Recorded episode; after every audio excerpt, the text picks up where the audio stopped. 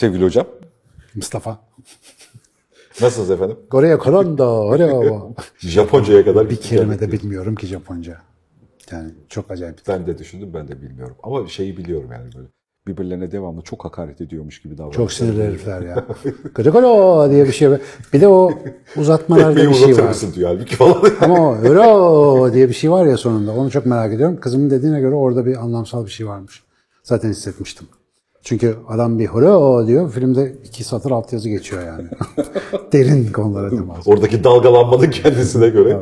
Uzun zamandır eğitimle, eğitimin hem yetişkindeki karşılığıyla hem çocuklardaki karşılığıyla, öğrenmekle, edinmekle ve benzer bir havuzla sohbet ediyoruz. Hem senle hem Ali Koç'la. Hem Ali Koç'la. Devamlı. Bu arada gittiğimiz okullarda, orada okullarda, burada. Evet. Bu aralar çok cafcaflı bir konu yani. Bunun ana cümlesi bu sürdürülebilir eğitimle alakalı yepyeni yani bu ağ toplumunun getirdiği zaruri yancıl koşullardan bir tanesi gibi görünüyor. Ee, yeni koşullarımız devamlı değişiyor. Bu değişen koşullara adaptasyon için düzenli olarak yeni bir şeyi öğrenmemiz, öğrenme disiplinini de elde etmemiz gerekiyor. Bunun iki tane boyutu var. Birinci boyutundan biz aslında birçok kez sohbet ettik. Biz nasıl öğreniriz? Öğrenmeyi nasıl geliştiriyoruz? Öğrenme yatkınlığımız, öğrenme ihtiyacımız. Bu bunlardan Can Canan'ın içerisinde de e, arka tarafta da birçok şeyin içerisinde bahsettik. Ama bir de işin ikinci bir tarafı var. Ne öğreneceğiz? Yani hani güncel olarak bizim zihnimizi ayakta tutabilecek, e, gün, güne adapte olmamızı sağlayacak hatta geleceği inşa etmemize yardımcı olacak. Hangi bilgiyi seçeceğiz ve adapte olacağız, onun üzerinden gideceğiz. Bu çok eğlenceli de bir konu çünkü çok geniş bir yelpazesi var e, konunun. Eğitimin artık yani dijital mecranın içerisinde YouTube'da dahil olmak üzere eğitimin çok önemli bir kanal olduğunu herkes biliyor ve hani şey diye konuşuyoruz biz aramızda sohbet ederken. Müzik videoları, şaka videoları çok izleniyor ama aynı zamanda işte fasulyenin kılçığı nasıl ayıklanırı Konya'da çeken Ayşe teyzenin videosu da 5 milyon izleniyor. Yani Hani oradan bir şey öğreniyor ve içinde hiçbir şaka yok. Bildiğin kadın fasulye kılçığı nasıl ayıklandığını tekniğiyle anlatıyor. Vallahi ben olsam izlerim şu an. İz, izliyorsun bunu başına gelince yani evde bir kez bunu denerken lan ben bunu nasıl yapacağım dediğinde YouTube'a yazıyorsun ve Ayşe teyzenin videosu çıkıyor gerçekten ve gerçekten milyonlarca izlenmiş. Hani şey diyorsun Babala TV bilmem ne videoluk yaptı işte bir iki milyonluk izlenme sağladı falan diye havalı bir şey fotoğraf görüyorsun. E dönüyorsun arka tarafta soba nasıl yakılır videosu milyonlar izlenmiş. Eğitimin böyle hap ve anlık teknik sorunlarımızı gideren de bir karşılığı var ama aynı zamanda şimdiye adapte olmayla alakalı tüm krizlerimizde yeni bilgi edinme, yeni bilgiyle çözme artık bu dönemin zihinsel bir durumu. Ama hangi bilgiyle çözeceğimiz? Hangi bilgi bizim zihinsel olarak sağlıklı kalmamızı, adaptif olmamızı, geleceği şekillendirmemizi sağlayacak? Hadi bugün bunu konuşalım. Baya böyle hani şunda şu olabilir, olunabilir falan falan diye. Gollük orta. Evet. Çünkü hard skill, soft skill, core skill. Hadi gel. Sen anlatırken şey geldi aklıma. Mesela bir alet alsak, bir makine, bir şey, yazıcı mesela. Şimdi bu yazıcıyı işletmek için ihtiyaç duyduğumuz bilgiler temel düzeyde çok basit. Nedir? Bunun kartuşu nereden takılır, fişi nereden takılır, Aç nasıl kapat. açılır, nasıl kapanır, nasıl, driver'ı nasıl yüklenir gerekiyorsa falan. Şimdi bu temel bilgiler bir kere bu cihazı kullanmak için olmazsa olmaz. Yani bu bilgileri bilmiyorsan bu cihaz çalışmaz. Birincisi bu. İkincisi bu cihazı farklı mesela resim basarken, yazı basarken, siyah beyaz, renkli bilmem ne ne yapıyorsan o durumlarda nasıl yöneteceksin? Bu bir tık daha ileri bir bilgi. Biraz daha yazıcıdan maksimum performansı almanı, kağıt israfını azaltmanı sağlayan bilgi. Bir de daha ileri düzeyde mesela arıza yaparsa ne yapacaksın?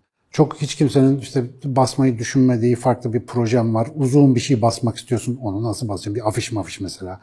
Bütün bunlarda işin artık böyle daha uzmanlık düzeyine giden bilgisi. Şimdi ben aslında hayata biraz böyle bakmayı seviyorum. Yani bazı konular var.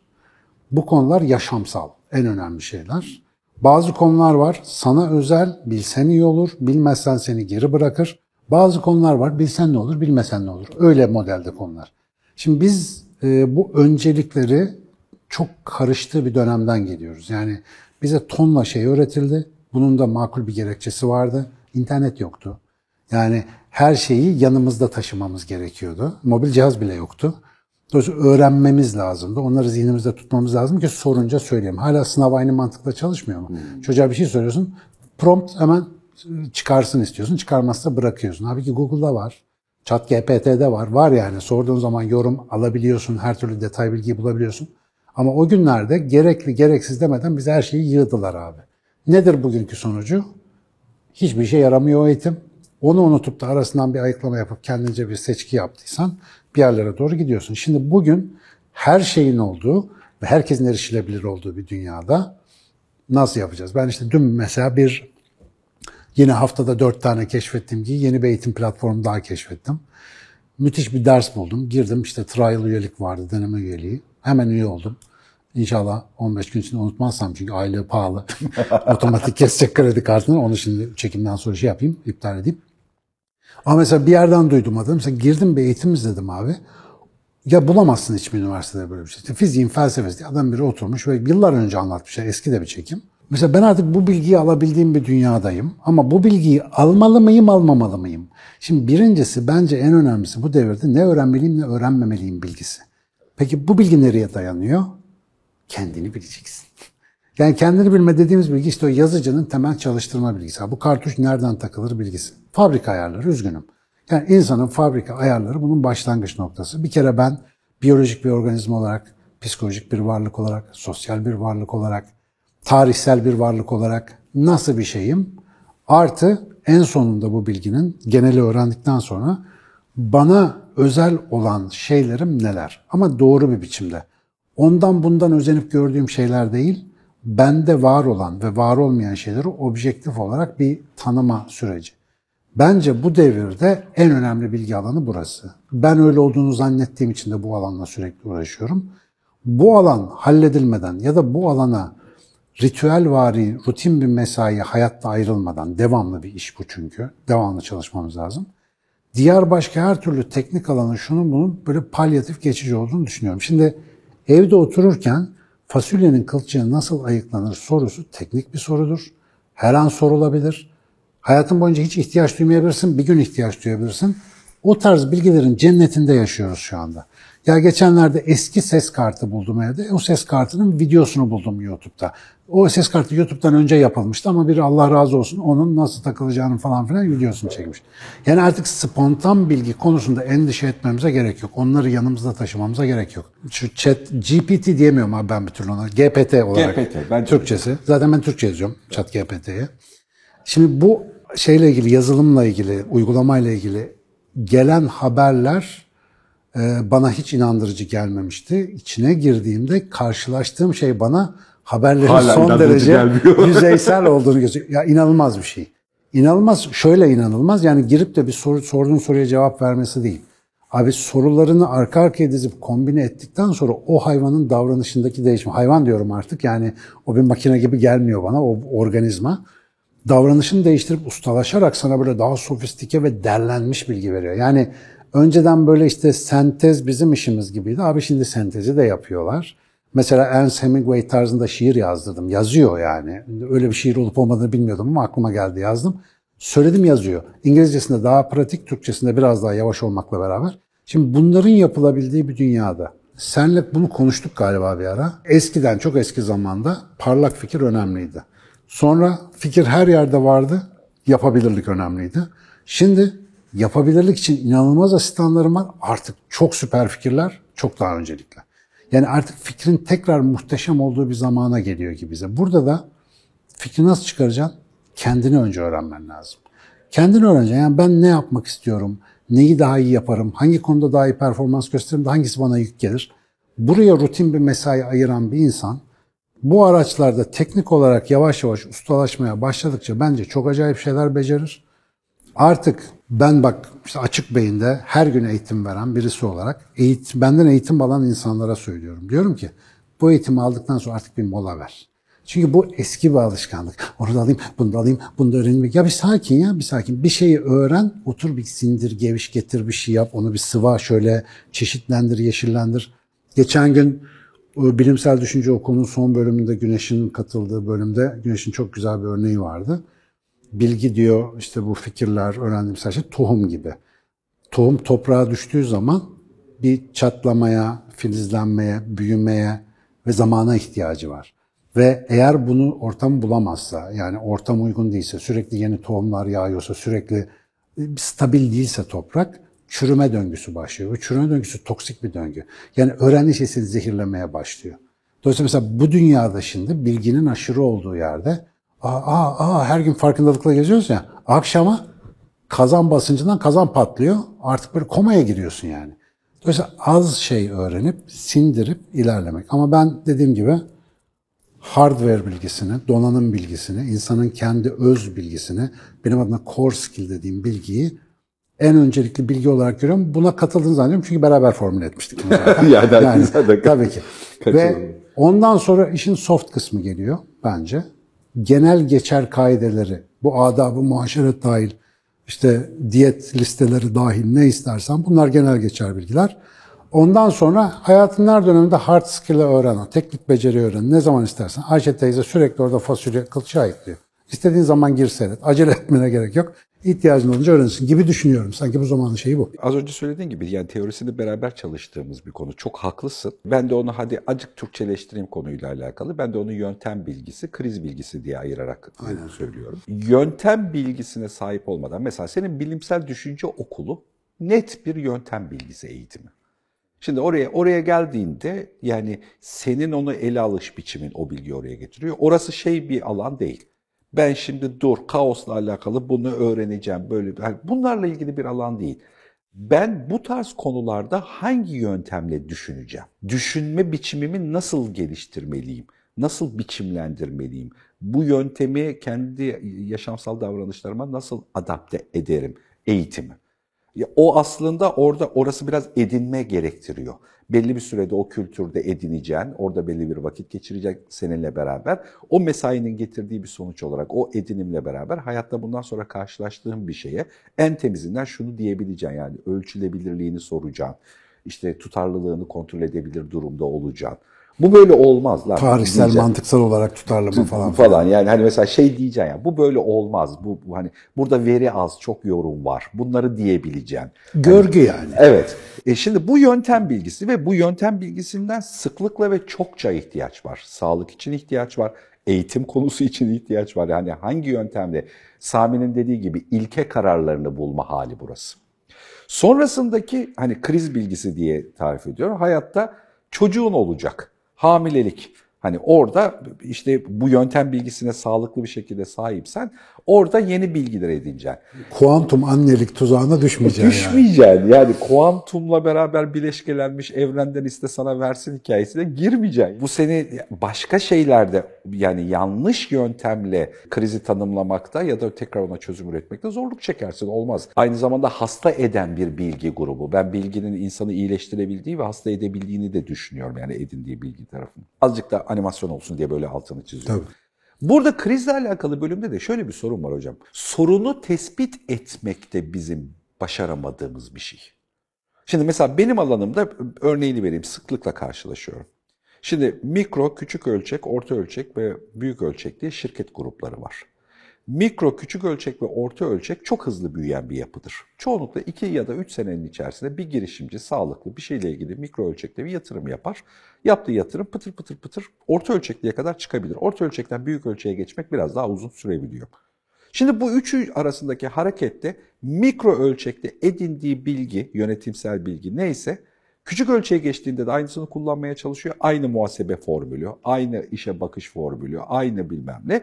Ya da küçük ölçekten orta ölçeğe geçtiğinde hala aynısını, aynı yöntem ya da biçimle parasına, iş üretimine, eleman çalıştırmaya, insanlarla ilişkilerine aynı türde bir yöntemi kullanıyor. Halbuki burası krizini doğru tespit edersen ben buradan bu ölçekten buna geçtim dediğinde sağlıklı tespit edilmiş kriz o bilgiyi edinebileceği benim şimdi bunu öğrenmem lazım. Basit bir şeylerden bahsediyorum. Burada ne yapıldığının artık bu veri çok kolay ulaşılabilen bir veri.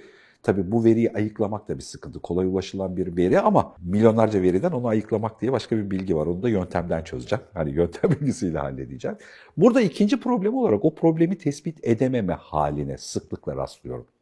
Yani hayatında mesela 40 yaşına geliyor. Orada aslında yaşadığı problem kendisi için kriz tanımının ne olduğunu belirleyemediği için deneme yanılma yöntemiyle ben bir şey istiyorum ne istediğime emin değilim. Dur bakayım bu böyle oluyor mu bu böyle oluyor mu derken 5 yıl kaybediyor Tabii. bir şeyde. Halbuki kendi krizini sağlıklı tespit ederse bunu sorgularsa lan ben ne yaşıyorum? hayatımda ne geliyor, ne istiyorum, ne hissediyorum dediğinde oraya ait bir eğitimi kişisel olarak geliştirmesi ya da eklemesi mümkün gibi geliyor.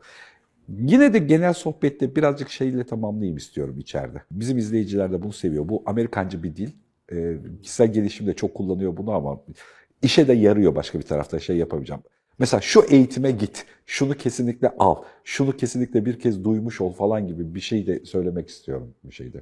Doğru. Yani aslında ben de hep öneriyle alıyorum. Mesela o bahsettiğim neydi? Wondrium diye bir siteydi mesela. O eğitimi bir başka videoda mı ne gördüm? Orada atıf olduğu için geldi. Tavsiye almak gayet güzel. Bilimsel düşünce okul dedim biraz önce. Bu sorunu tespit etme açısından bu son dönemde bir şey oldu. Sen onun ilkine katılmıştın. Bu üçüncüsü mü dördüncüsü mü ne yapıyoruz? Ee, yine aynı şekilde tabii ders içerikleri biraz değişiyor ama e, işte bu temel fizikten hatta mitolojiden oradan alıp işte görecelik, kuantum fiziği, kaos teorisi, fraktal geometri, algı, beyin, davranış, morfik alanlar falan filan gittiğimiz sürecin son kısmında dört tane konu kaldım. Aslında 6-7 olacaktı onlara erişemedim. Güneşin Aydemir'i aldım. Doğadaki bilgeliği ve şey konu şeydi kadim bilgelikle bilim arasındaki ilişki. Ee, Güneş'in doğa bilgeliği üzerine konuştu. Geleneksel doğa bilgisi üzerine. Mehmet Özdemir aldım. Enegram'ın nasıl bir bilgi alanı olduğunu anlattı. Öner Döşer geldi. Astrolojinin orijinal manada nasıl bir bilgi olduğunu ve bugün bilimle nasıl bir karşılığı olduğunu anlattı. Metin Bobaroğlu geldi. Anadolu irfanı vesaire seviyesinde kadimin ne olduğunu bir daha bir tarif etti. Şimdi bu dört röportaj tarzında ben koydum. İşte flip yapıyoruz ya insanlar önce izliyor sonra tartışıyoruz. Sonra da sağ olsunlar oturumlara geldiler en son oturuma. Şimdi bunu ben de kaydederken ve bu okula katılan insanlar bunu izledikleri zaman şu herkes böyle bir, bir şey çarpma his, şeyi hissediyor. O bende de oldu konuşurken. Özellikle Metin abinin konuşmasında mesela kadimi öyle bir tarif etti ve kadimin aktarılma yöntemini o kadar parlak bir zihinle tarif etti ki bugünkü bütün derdimizin, bütün temel ihtiyacımızın, bütün rota belirleme e, metodolojimizin aslında zeminini oluşturan bir şey çizdi. Güneşin tabiattan öyle bir bahsetti. Öner Hoca, Mehmet Hoca alanlarını öyle bir tarif ettiler ki baktığın zaman şunu görüyorsun. Biz böyle parça parça parça parça bilgi almakla uğraşırken geniş alanda nereye gittiğimizi görebileceğimiz rehberlere her zaman ihtiyacımız var ve kadim olan, geleneksel olan bize zaten böyle detaylı yöntem bilgisi vermedik. Baba şu tarafa bak diyor. Bir de işin bu kısmı var diyor. Nasılını çok kurcalama bunu kullan diyor. Yani böyle bir şey var diyor. Bir takım bakış açıları sunuyor bize. Ama o bakış açılarını biz bugün mesela niye kaybetmişiz? Ee, işte hepsini ezberleyemedim de 6T prensibi diye bir şey var. Ben de yeni öğrendim. Bu İslam felsefesinde bir felsefi düşünce aktarım metodolojisiymiş. İşte tevarüsle başlıyor yani miras alma. Ondan sonra bir iki basamak sonra temellük geliyor yani mülk edinme onu alacaksın. Sonra temessül geliyor. Temsil edeceksin onu. Arkasından telif edeceksin. Yeni bir şeyler üreteceksin. Telif birleştirme demek. Eskiyle yeniyi birleştirip yeni bir şey koyacaksın ortaya. Ondan sonra tercüme edeceksin bunu günün diline ve en son tekellüm edeceksin. Yani anlatacaksın. Aslında baktığında galiba hepsini saydım. Ezberlemişim bu arada. Aslına baktığında şu anda burada yapmaya çalıştığımız şey, açık beyinde yapmaya çalıştığımız her şey aslında bir nevi bir temsil etmeden başlayarak en zor orası. Bunu ifade etmek. Bu olmadığı zaman geçmişin bilgisi hikayeye dönüşüyor. Bugünün hayatıyla birleşip bugünün sorunlarına cevap vermediği zaman senin için faydalı bir bilgi olamıyor. Ve sen tutup o rota gösterici büyük perspektiften mahrum kalıyorsun. Sonucu ne oluyor? Onu da öğreneyim, bunu da öğreneyim, buna da bakayım, şurada mı, bu sertifika, o eğitim, o, o eğitimci, bu beni kurtaracak, yok bu çok iyiymiş. Ve mesela bazen takip ettiğimiz insanlara belli bir süre sonra düşman kesilebiliyoruz. Böyle bir vasat var biliyor musun? Böyle bir ikon ediniyoruz biz. Abi herif çok güzel konuşuyor. Joe Dispenza'ya hastayım falan. İki sene sonra ama yavşağın biri bırak falan. Niye öyle oluyor bir anda? Yani bundaki bilgi beni kurtaracak diye yapışıyorsun ama o tatmini bir türlü yaşayamayınca bu sefer kaynağa düşmanlık duymaya başlıyorsun. Bir sürü ateistin durumu genellikle budur. Yani önce dini sevmez oradan ateist olur falan ya. Yani dinden beklediğini bulamaz ya da dindardan. Şimdi böyle baktığın zaman ya şu dünyada aslında neye ihtiyacımız olduğu çok açık. Bilgiye değil, perspektife ve bağlama ihtiyacımız var. Ve bunun içerisinde de mesela benim yapabildiğim, bizim yapabildiğimiz, mesela sen insanın kendini tanımasına dair bir içerik sunuyorsun. Bir, bir taraftan. Ben başka bir taraftan. Biyolojik, psikolojik vesaire tarafıyla ilgili. Artı uzmanı olmaya çalıştığım işte bilim dediğimiz meşgalenin mantığı açısından bir içerik sunmaya çalışıyorum ama kimseye kuantum fiziği öğretmek gibi derdim yok. Yeter ki bakınca tanısın, o bağlama elde etsin ve bunu öğrendikten sonra da hayatında aldığı bilgiyi ona göre alsın. Kendi rotasını kendisi çizsin diye. Benim zamanımda yoktu. Bunlar yoktu. Mesela biz eşek yüküyle öğrenip katre katre hayatına uygulayabilenlerdeniz. Şimdi zaten her taraf surf yapacak bir deniz gibi yani. Her tarafa gidebilirsin. Ama işte tahtanın doğrultusunu nereye çevireceğini bilmek lazım. Ama uçtum ha. Aslında bir başka metafor yapacaktım ama buraya geldi. Bu arada 6T prensibi süper. Onu yakında bir yazı olarak yayınlayacağım. Evet evet güzelmiş benim için. Ben de ilk defa duydum senden onu. Yani çünkü o aktarım yok ya işte. Aktarım olmayınca başı kesilmiş tavuk gibiyiz abi. Ne yapacağımızı bilmiyoruz. Ben masada hadi ben birkaç tane adımlamaya çalışayım. Şöyle şöyle şöyle diye. Mesela masada hemen hemen çalıştığım herkesi mecbur bıraktığım ya da itelediğim şeylerden bir tanesi. Öyle ya da böyle bir şey yazacak ol, yazmayacak ol. Bir yazma eğitimine gitti yani Evet. mesela. Muhakkak temel beceri. Evet yani e, bu kendini yazarak ifade edebilmeyi egzersiz etmiş olmak. Bunu tek başına da yapabilir insan bu arada öğrenebilir. Ama daha uzun sürüyor tek başına yapmak. Eğer gider de bir yerde ister roman yazma eğitimi al, ister yaratıcı yazarlık eğitimi al ama böyle akıllı, uslu, düzgün birinden, temiz bir zihinle beraber, yöntemsel aksak- aksaklıklar yapmadan bir yazmayla ilgili bir vakit geçirip yazdıklarını bir başkasına okuta, okutarak kendini ifade edebilme eğitimi Mesela kritik bulduğum eğitimlerden bir tanesi. Senin bilimsel düşünce okulu eğitimi. Abi chat, chat GPT'ye soru sorarken bile bu beceri lazım. Evet yani bir de yazıp kendini anlatabildiğin andan itibaren şeyi fark ediyorsun. Meğer sen e, bir şey anlatırken ya da yapılandırırken şöyle bir ses çıkartıyorsun. Duygu boşluğu, bir ses, bir duygu boşluğu. Yani sen aslında bayağı bildiğin koca yarım saatlik bir sohbet yapıyorsun. Karşı tarafa sadece şunu söyledi. Ben sana saldırmam. tamam. Genel olarak sizi seviyorum gibi bir şey söylemiş oluyorsun. Aslında yani altında hiçbir nitelikli bilgiyi bir araya getir. Bunu yazdığında anlıyor insan. Mesela ikinci hemen herkese çok elzem buldu. Mesela Türkiye'de başka muadilini bulamayacaklarını düşündüğüm konulardan bir tanesi senin şu bilimsel düşünce okulu eğitimi. Yani başka yerden Ben de bu, ha, bu derlenmiş, toplanmış bilgiyi başka yerden elde etmek hani bizim ürünümüz falan diye söylediğim bir hikaye değil. Bu çok lezzetli bir içerik gruplarından bir tanesi. Bambaşka bir veri seti veriyor insana yani hani zihinsel olarak da kültürel olarak da çok önemsediğim bir şey.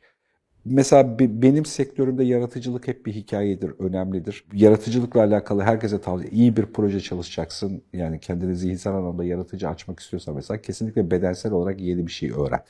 Bisiklet sürmek gibi, bungee jumping yapmak gibi falan hani öyle öyle bir şeyi öğrenmek ya da öyle bir şeyi egzersize etmek hemen seni daha yaratıcı bir zemine taşıyor. Tuhaf bir şey var, ilişki var aralarında. Ben bir de şeyi ekleyeyim listeye. Ekolojik girişimcilik başlığı altında verilen doğa ile ilgili, do- e, şehirde doğal yaşamakla ilgili çok sayıda eğitimler var. Yakında bir tanesi açık beyinde de olacak sevgili Güneş'inle beraber bir doğa 101'imizi açıyoruz inşallah. Sonunda. Ee, sonunda evet 3 senelik debelenmenin sonunda. Ee, ama abi mevzu büyük. Doğal yaşam dedim yani e, insanın fabrika ayarlarına uygun bir yaşam dizayn etmek için en önemlisi bu evde üretim, tüketim, türetim döngüsünü doğru anlamak. Yani insanların hayatında, benim kendi hayatımda çok sürtünme yaratan bir şey olduğu için bunları en azından temel beceri düzeyinde öğrenebilecekleri, evde gönül rahatlığıyla yani çoluk çocuk işte herkesin rahat yaşayabileceği ortamları test etme bilgisi bence önemli yani. Bu benim kazara karşılaştığım bir şeydi yaşam okulunda. Uygulayabildiğim kadarı çok önemli ve çok basit alışkanlık değişiklikleriyle çok acayip hayatında rahatlamalar yaratabiliyorsun. Ben onu da özellikle ilave etmek istedim. Evet evet bir de güneşin bakış açısıyla yani yöntemsel bir fayda da elde ediyorsun. Evet. Yani aslında içinde krizini çekip de problem büyük olduğu için neresinden tutacağımızı bilemediğimiz bir olaya elimize tutacak bir e, ipucu ya da köşe veriyor en azından. Oradan yavaş yavaş ilerlemesi mümkün oluyor. Mesela benim aklıma gelen 20'li yaşlar civarında hemen herkesin ekonomik anlamdaki sistemin değişmesinden kaynaklı yeni ekonomik sistemi anlayacak bir eğitime ihtiyacı olduğunu düşünüyorum.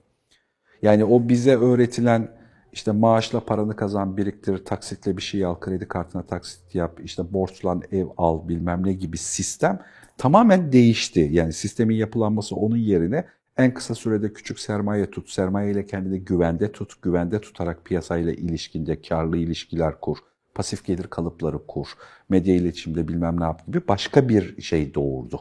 Yani bir bireyin işte grafik bölümü mezunu 4 yıllık çıktığında e, 1990 yılındaki grafik mezunu bir bireyin ekonomik yaşam silsilesiyle şimdi arasında çok ciddi fırsatlar ya da tökezlemeler var ve bunu çözeceği yer ekonomik tarafla alakalı bir ekonomik bilgi edinmeye dayalı arka tarafta. Bu şey bilgisi değil ama popüler çocuklar YouTube'dan bilgisi değil yani hani düzgün ve temiz bir şekilde kendi ekonomisini mantık olarak nasıl yöneteceğini bilme, parasını doğru ve sağlıklı yani dolarda tutalım değil durum. Hani belli yatırım kaynaklarına basit seviyede yönetmeyi öğrenmiş olmak. Şeyden bahsediyorum. 5-10 bin liralardan bahsediyorum böyle başlayan hikayelerde. Bunu bilmek mesela önemli. Buna profesyonelce bir vakit ayırmasını yani 20'li yaşlardaki birinin bir aylık bir vakit ayırmasını kesin tavsiye ederim. Ömrü boyunca elini rahatlatacak bilgilerden bir tanesi. Çevik yaşamda öğrensinler. Ee, kesinlikle aklımdaki ikinci şey de herkesin bir Mustafa Acungil'in birkaç haftalık silsilesinden bir geçmesi lazım. Evet, biz dahil olmak üzere. yani hani Aynen. Mustafa Acungil'in böyle sakin sakin herkese böyle temel ve didaktik bir biçimde şu yapabilme becerisi yani şimdi planlama diyeceğim ama konu planlamayla alakalı değil aslında. Kendi hayatını tanıma diyelim ona. Tanıma, Hayat tanımlama, haya, kendi hayatından öğrenme Acungil'in cümlesiyle söyleyeyim. Kendi hayatından öğren. Ya ana sorun şu çok projemiz var artık. Kısıtlı bir zamanımız olduğunu fark edip çok projeyle kısıtlı zaman arasındaki bağlantıyı kendi hayatımıza uygun nasıl çözeceğiz? Yani yapmak istediğimiz tonla şey var. Bunu nasıl yapabilir duruma geleceğiz? Adamın elinde ciddi ciddi sihirli değnek var yani hani işe yarayabilecek şekilde çalışan herkes sonuç alıyor. Bir de benim bir tavsiyem daha olacak. Bunu. İnsanın fabrikalarını bilmek lazım abi. Bak kendi kitabım diye söylemiyorum ama yani bunu bilmeniz lazım arkadaşlar. Ne sağlıyor? Mesela neden sorusuna da cevap vermek istiyorum şeyle alakalı. Printer kullanım kılavuzu. evet, yazıcı, yani. yazıcı kullanım kılavuzu abi. Yani temel düzeyde şimdi evrimi öğrenin diyeceğim ama insanlar oradan çeşitli nedenlerle tırsıyorlar. Biyolojinin bir dalı yok inancım sarsılır falan. Konu ne için yapıldığımızı anlamak. Bunun için yapılmadığımızı fark etmek ne için yapıldıysak ona göre hayat dizayn etmeye karar verebilmek. O yüzden buradan başlamak lazım. Yazarken beni çok değiştirdi. Yani okuyanı kesin değiştiriyor. Görüyorum. Lütfen bakın yani ödünç alın bulabiliyorsanız pdf'ini indirin. İlla almayın yani siz bilirsiniz nasıl buluyorsanız ama okuyun yani.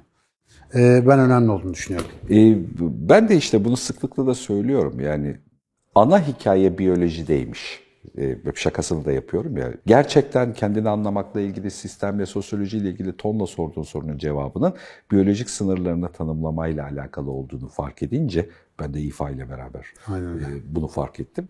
Bu acayip bir yol haritası çıkartıyor önüne gerçekten. Ben Çok de, rahat ediyorsun. Baktıkça şöyle diyorum ya iyi ki yazmışım da işte 7. versiyonda acaba neler olacak onu düşünüyorum şu anda.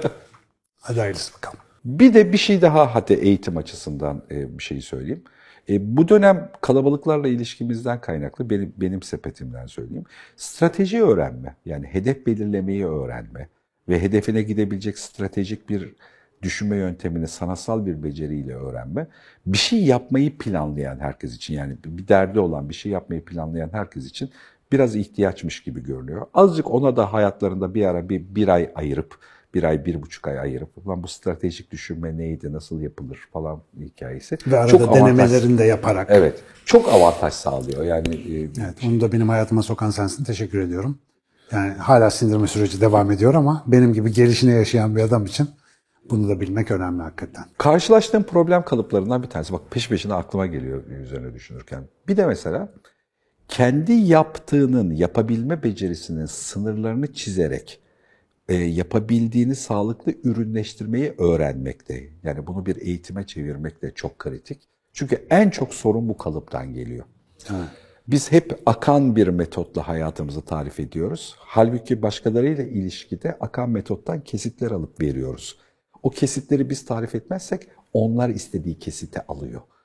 Onların elini uzatıp bizden istediği kesite alamamasının kuralı kendi yaşamınızda hizmet ya da ürün olarak ne yaptığınızın sınırlarını Ali Koç bunu yaşıyor şimdi. evet.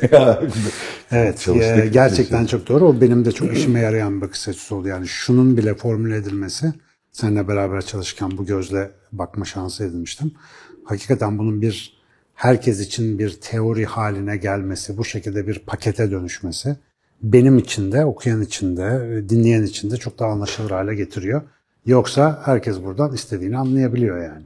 Evet anlayabiliyor ya da daha kötüsü anlayamıyor, fark edemiyor yani. edemiyor. Bir rüzgar gibi oluyor. Bir nevi yemeği güzel bir tabakta hazırlamak gibi bir şey yani. Vay lan ne çok şey varmış öğrenecek Mustafa. Ki masaya bence hazırlıksız oturduk. Buna aklımıza gelirse birazcık çalışıp bunu dövüyorlar tabii. Bunun ikisini Yani hiç çekelim vaat dedim. verme. Vallahi vermeyelim. Yemin ediyorum. Çekmiyoruz çünkü. Olarak arada bir gene devam ederiz. Öyle. Şey mikrofon bir şey oldu. Dostlar sağ olsun.